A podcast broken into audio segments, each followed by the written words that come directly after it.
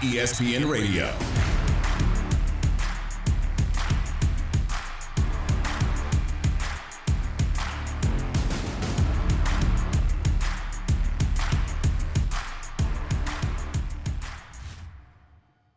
ESPN Radio. This is ESPN Radio with Amber Wilson and Chris Canty on the ESPN app, Sirius XM Channel 80, and on ESPN Plus. ESPN Radio is presented to you by Progressive Insurance.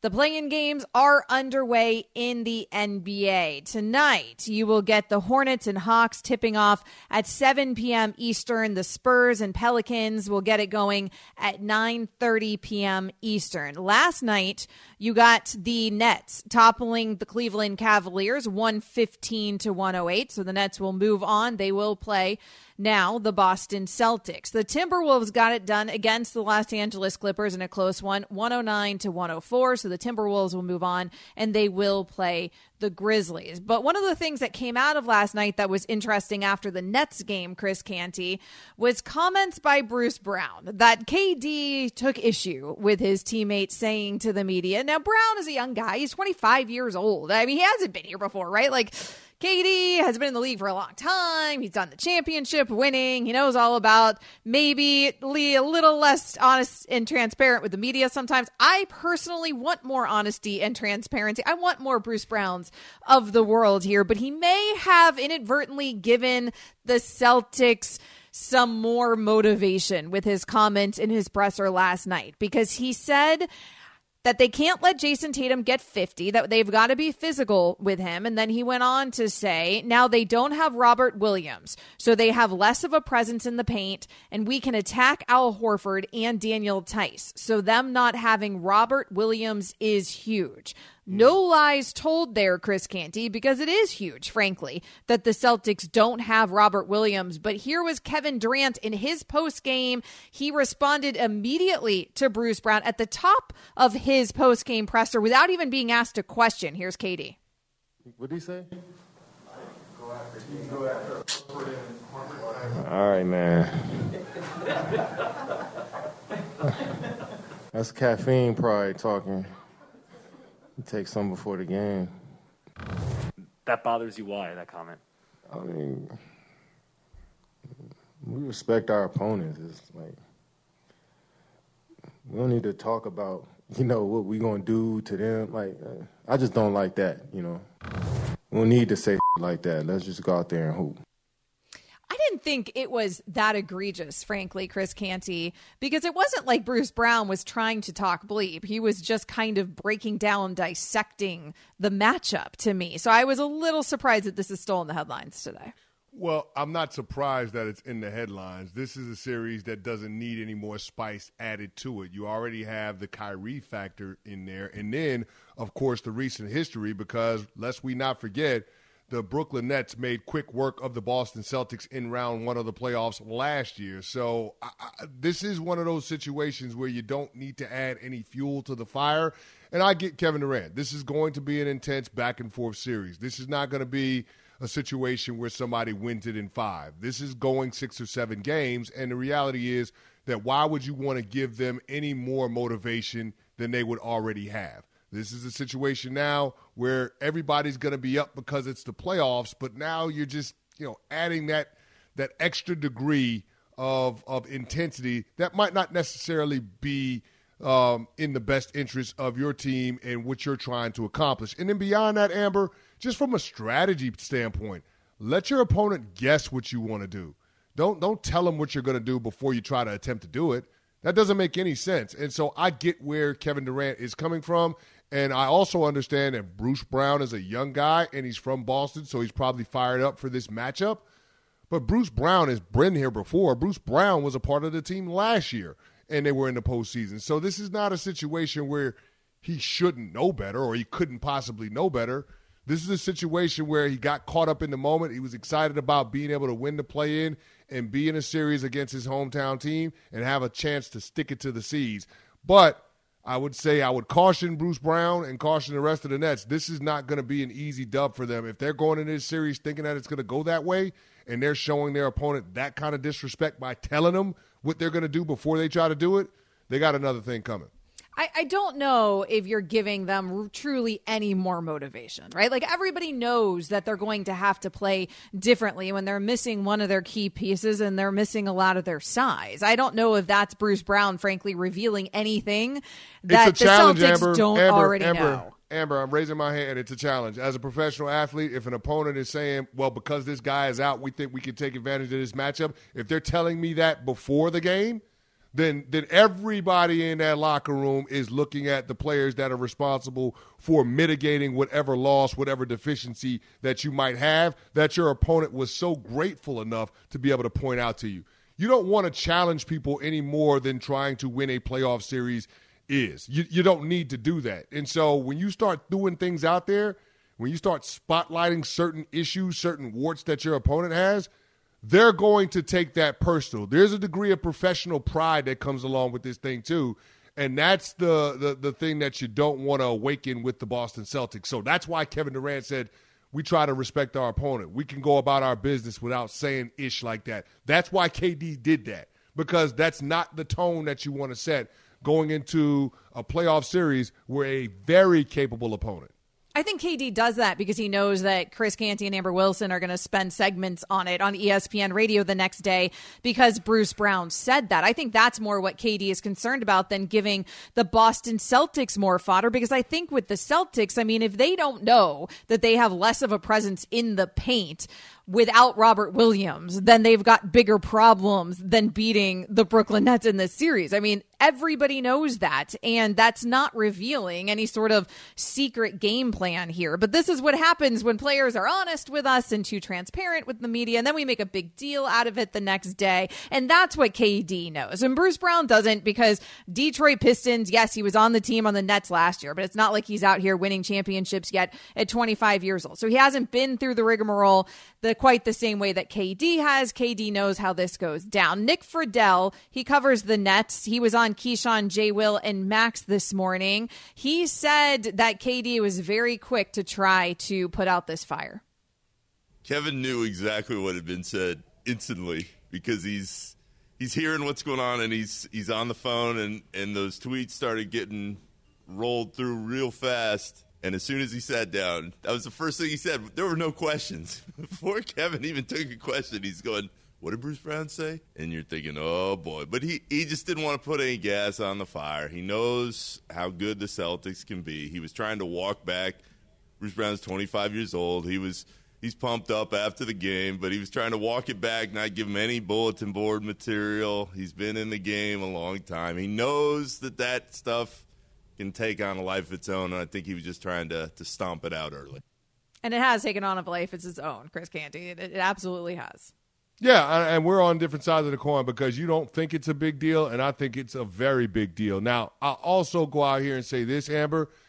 It is a playoff series. And if you needed any external motivation, then your team probably isn't in good shape to compete for a championship to start with. So I, I hear where you're coming from in terms of where the C's are, are, are going to be at with it, what they're going to be focused on. But when you challenge a professional athlete across any sport, when you challenge a professional athlete, the way that Bruce Brown just challenged every person in that Celtics locker room to a man – that takes on a life of its own. That takes on something completely different. And so I think when you go into this series, knowing that that's a deficiency is one thing, but having your opponent be as brash to talk about it moments after they just won a play-in game against the Cleveland Cavaliers, it it it, feels disrespectful.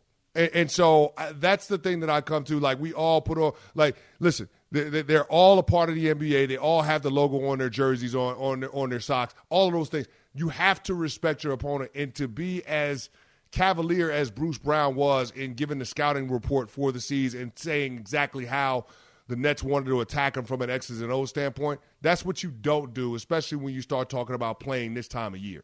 Yeah, I guess the professional and athlete in you understands in a way that I don't why discussing the X's and O's is disrespectful to your opponent. Because all the man said was they don't have Robert Williams, so they're not going to have the and same we're presence in the going to We're attack. be able to And we're attack- going to attack that. Yeah, we're going to Yes. be able to attack Al Horford and Daniel Theis more. Everybody knows that. If listen, if Al Horford and Daniel Theis needed more motivation when you're talking about already being in a play-in or playoff scenario in the first round against this Brooklyn Nets team with you know, in, in this situation with KD and Kyrie, like those guys don't need any more motivation. I don't feel like that, frankly. I feel like, in other words, those guys would be playing really hard regardless. But hmm. coming up next, we are going to put a bow on it for the day. We will go three and out. This is ESPN Radio with Amber Wilson and Chris Canty.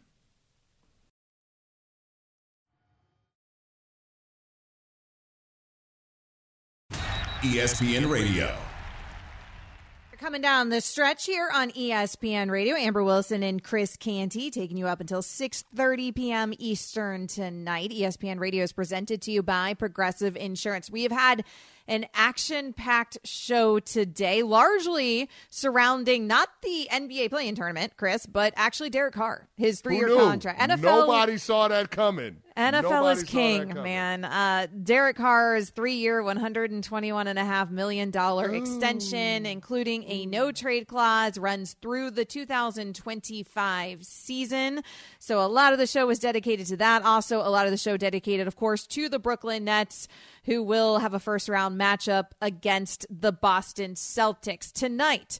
The play-in tournament rolls on. You get the Hornets and the Hawks 7 p.m. tip-off. Spurs and Pelicans 9:30 p.m. tip-off. We will be doing plenty of NBA on tomorrow's show. We had a lot of help though on today's show. Kristian Winfield, the New York Daily News Nets writer, joined us to talk all things Brooklyn Nets. Mel Kiper Jr. helped us break down his latest mock draft. Trevor Scales from Bally Sports Atlanta joined us to talk some Atlanta Hawks.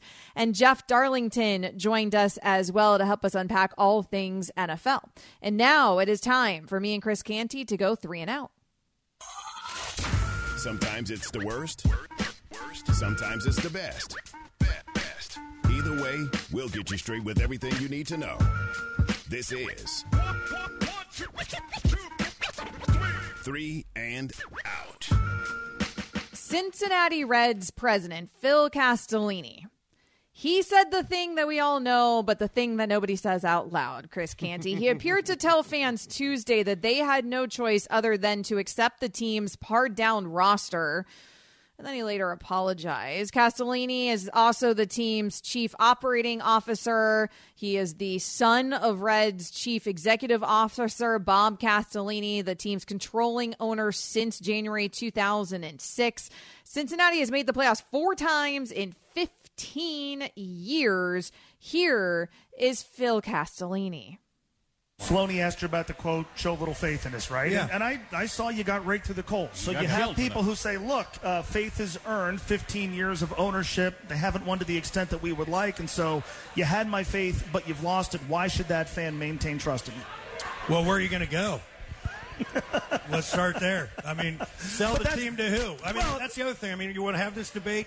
You know, if if you want to look at what would you do with this team to have it be more profitable, make more money, compete more in the current economic system that this game exists, mm-hmm. it would be to pick it up and move it somewhere else. Yeah. And so, be careful what you ask for. You know, I think we're doing the best we can do with the resources Well, that we have. I- I- we're no more pleased Yeah. with the results than the fans. I'm not sitting here saying anybody should be. I'm not polishing any trophies in the office Yeah. right now, and that's what we're here to do. Um, but you know, the bottom line is, and, and I do think we've had to shift the discipline. We've tried a lot of things that didn't work. Uh, and they came this close to working and didn't. Uh, Nobody's got to Right. tell me it You didn't tried work. You Yeah. know what I mean? Yeah, I get it. So I think we've learned Different from those approach. things. And trust me, Nick is is a is a he is a guy on a That's mission. And uh, he is a a bull in a china shop that has his way to do it, and that way is to grow your own, and he's doing just that. Woo, there's a lot to unpack great. there, Chris Canty. Now, Not hours great. later, of course, uh, Castellini did the thing. I apologized to Reds fans. And he said, I apologize to Red fans. I regret the comments that I made earlier today. We love the city. We love this team. We love our fans. I understand how our fans feel, and I am sorry. I will say you don't actually understand how your fans feel um, because your fans are in a very different situation than you, where your fans are spending their hard earned money and hard earned time on your team and to watch your team and signing up to watch all the losing while you're just making money hand over fist off of all of that losing. So you don't actually Yeah. understand, Phil. Yeah, You don't. Phil has got to chill out. Phil has got to relax, man. Listen, the revenue sharing model for these professional sports leagues, I'm sure that the Castellini family is doing just fine. I don't think they're worried about, you know, how they're going to get their next meal. Now, as far as what he was talking about doing the best they can with the resources they have, well, clearly your best isn't as good as some of the other small market teams because their best is a lot better. Let's take the Tampa Bay Rays, for instance. Amber, I mean, they're in the AL East.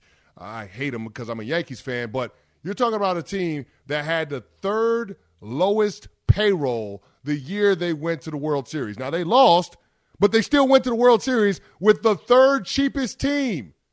Don't don't give me this nonsense about we don't have the resources to field a competitive squad. In the era of analytics, that's exactly what it's designed to do.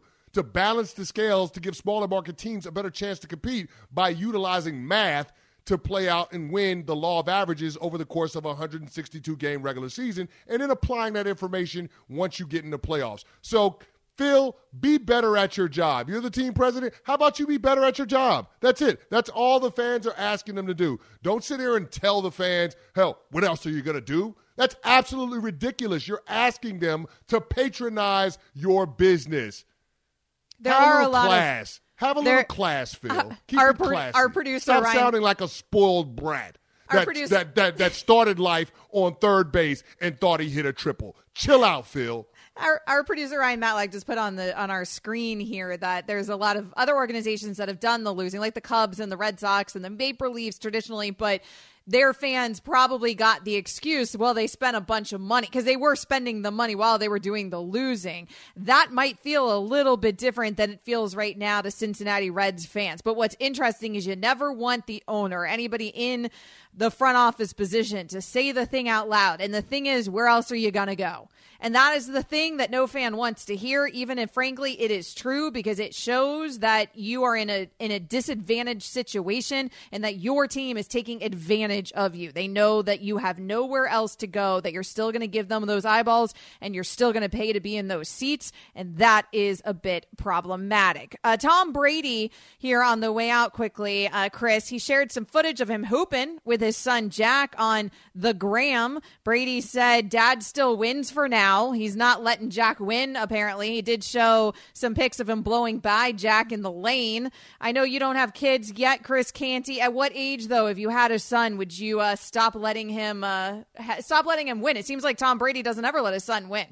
Never let him win. Amber, what do you mean? Stop. At what But he's like do you- three and he's out there. You're not gonna let- you're not gonna let no, the man you never win? let him win. Why would You're you let him 6'8". win? You're gonna be the spirit of competition is to win. Herm Edwards said it. You play to win the game. Why would I give him a chance to win the game? I'm not going to do it. I do like the idea of Chris Canty just like bodying his two year old son out of the lane and just destroying him. That's all right. six eight of Chris Canty. Coming up next, tune into play in action tonight as the Hawks and the Hornets, uh, followed by Spurs at Pelicans. It is NBA action coverage begins next on most of your ESPN radio stations. This has been ESPN Radio.